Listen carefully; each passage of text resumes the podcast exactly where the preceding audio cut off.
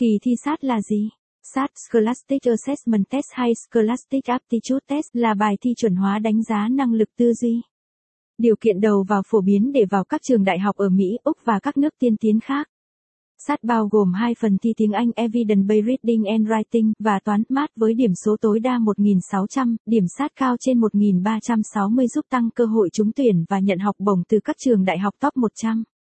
Lợi ích khi học sát đối tượng tham gia khóa học luyện thi sát mục tiêu phương pháp giảng dạy bài viết được viết bởi Anh ngữ ETESTS, lầu 3, 215 Nam Kỳ Khởi Nghĩa, phường 7, quận 3, thành phố Hồ Chí Minh phone 0933806699 website https 2 gạch chéo gạch chéo etest edu vn gạch chéo.